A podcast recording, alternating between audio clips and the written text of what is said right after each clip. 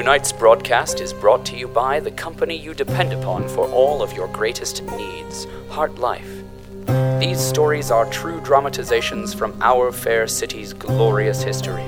So listen and remember Heart Life, all the life you'll ever need.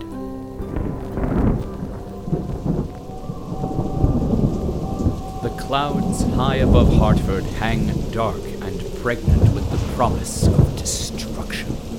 These skybound harbingers of doom are as dangerous today as they were during the troubles of old.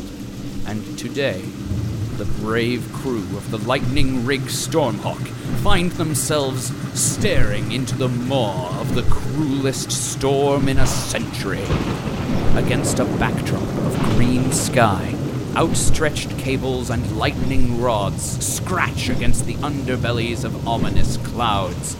The Stormhawk's crew scramble, securing exposed equipment, double knotting safety lines, and preparing to seize the raw forces of nature. Their tension is palpable, their resolve like steel. Their lives hang in the balance, and nowhere on the rig is this more keenly felt than by the crew in the captain's control pod. That's right, Transformer Dick. Sit tight until I give the word. First mate Henley out. Navcon, any word from the cage? Not a beep, sir. Time? 1300 hours. Benny's been unresponsive now for. 20 minutes. Navcon, based on Storm Spotter Lemieux's report, do you agree that turbulence is higher than expected? Yes, sir. Secondary barometrics indicate that we're headed in a very rough chop. Without an update from Lemieux, though, we're essentially flying blind. Should I slow to impulse? Not yet. I don't want to miss this haul because of a temperamental walkie talkie. You hear that, sir? Sounds like some fool forgot to retract the winch again. Steady she goes. I'm headed above decks. Should I wake the captain? No, I- I'll be back in less time than it takes the captain to put on. Somebody seal that hatch. What? Get out of the way, you stupid idiot!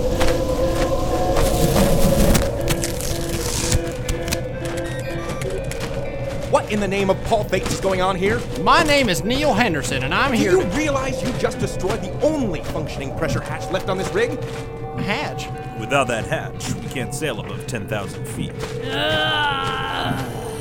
And now you've woken the captain. What in the soggin mulligatoning is so crackin' important I can't get a nod off in me own pod? Hey, are you boss around here? I'm the soggin captain of this rig. And who the crack are you? Oh, my name. Hold on. First things first. Ah! That's for calling me stupid. Now, my name is Neal Henderson, and I am looking for the first mate. I think you just killed him. Oh, man. Ah, shit. Now, if you're done shillelagh on my crew, will you deign to unload the purpiosity of your presence here? Look, Ms. Uh, Captain, um, man, sorry about your door, but I. Hatch. Right, Hatch. But I've been knocking out there for like 20 minutes. Is this true, Navi? Yes, Captain, but we thought it was the storm. Anyways, I don't want trouble. I'm just looking for my girl. Name's Allison. Mole brown hair, pretty eyes, body like a. well, like, like, like a relations technician. Have you seen her? The man seeks a woman and finds only the wind. Yes. So is she up here? I have no credits for you, land beggar. Just be on your way. Navi, fetch me a stoop of rot gut. Captain, we've been over this. If I leave my station, then no one is steering. Shut your rig. blatant gums before I disman you front the entire female complement. Yes, sir. Okay, okay, seriously now, I don't want any money. I just need to find my girl. I'll never understanguish fugees such as yourself. What? Refugees, stowaways, deserters of the Mundus Corporati. I assume that's why you're up here telling me sub stories about your girlfriend. Now, damn it, I am not here looking for a free ride or a handout. Frankly, I can't wait to get off this damn floater. But I can't do that until I find Allison. She disappeared, and I think she might have been taken up here. They say sometimes people in the city vanish and they wind up on a rig. Wind up on a rig, do they? not on my rig. Ah, thank you, Navi. Ah! It's warm! You told me last time you like it warm. I like it lukewarm! Lukewarm! Ugh. Hell, there goes our radar. Pa! Who needs it? Uh, we do. You know that's like nearly irreplaceable. Unlike you. Now shut your gob. Now back to you, Mr. Terrestrian. It seems awful strange that you show up on my rig looking for missing persons.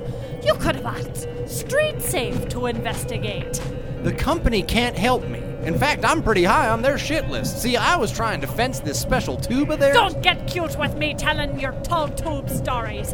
I'm on to you, boy. I can smell a M U R D A R agent through a hallway full of bilge vapor. I don't understand. Of what- course you don't. You're just an innocent policy taking a sightseeing trip to the bridge of the Stormhawk, right?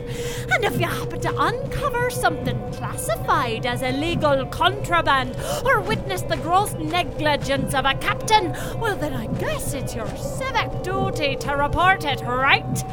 I don't think so. So tell me, policy. How could a landhugger like you get all the way up here without corporate assistance? I climbed up. Climb. Yeah, and it wasn't easy. Because the cable was slick, and there was rain and wind, and I was super high, and I hate being super high up.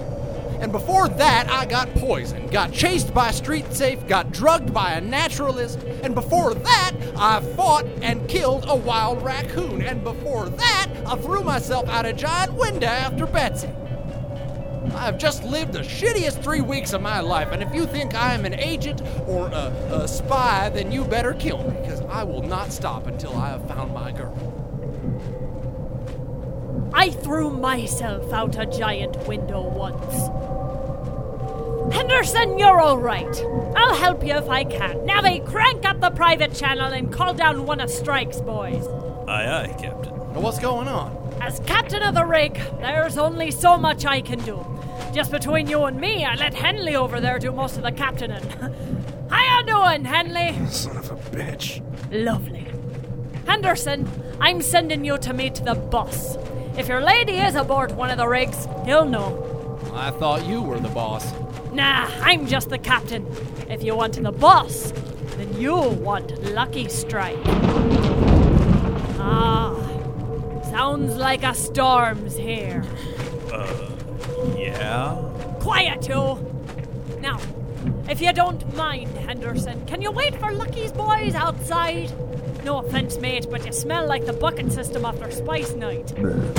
Oh, Navi! Henley slipped unconscionable again. Fetch me the smelling salts. No, no, those are my tasted salts! And with that, Neal Henderson sets out into the fierce wind, an ember of hope burning within his faithful heart. Will Lucky Strike finally lead our hero to the long lost Allison, or will Neal's adventure on the rig end in a storm of despair? Find out as the story of our fair city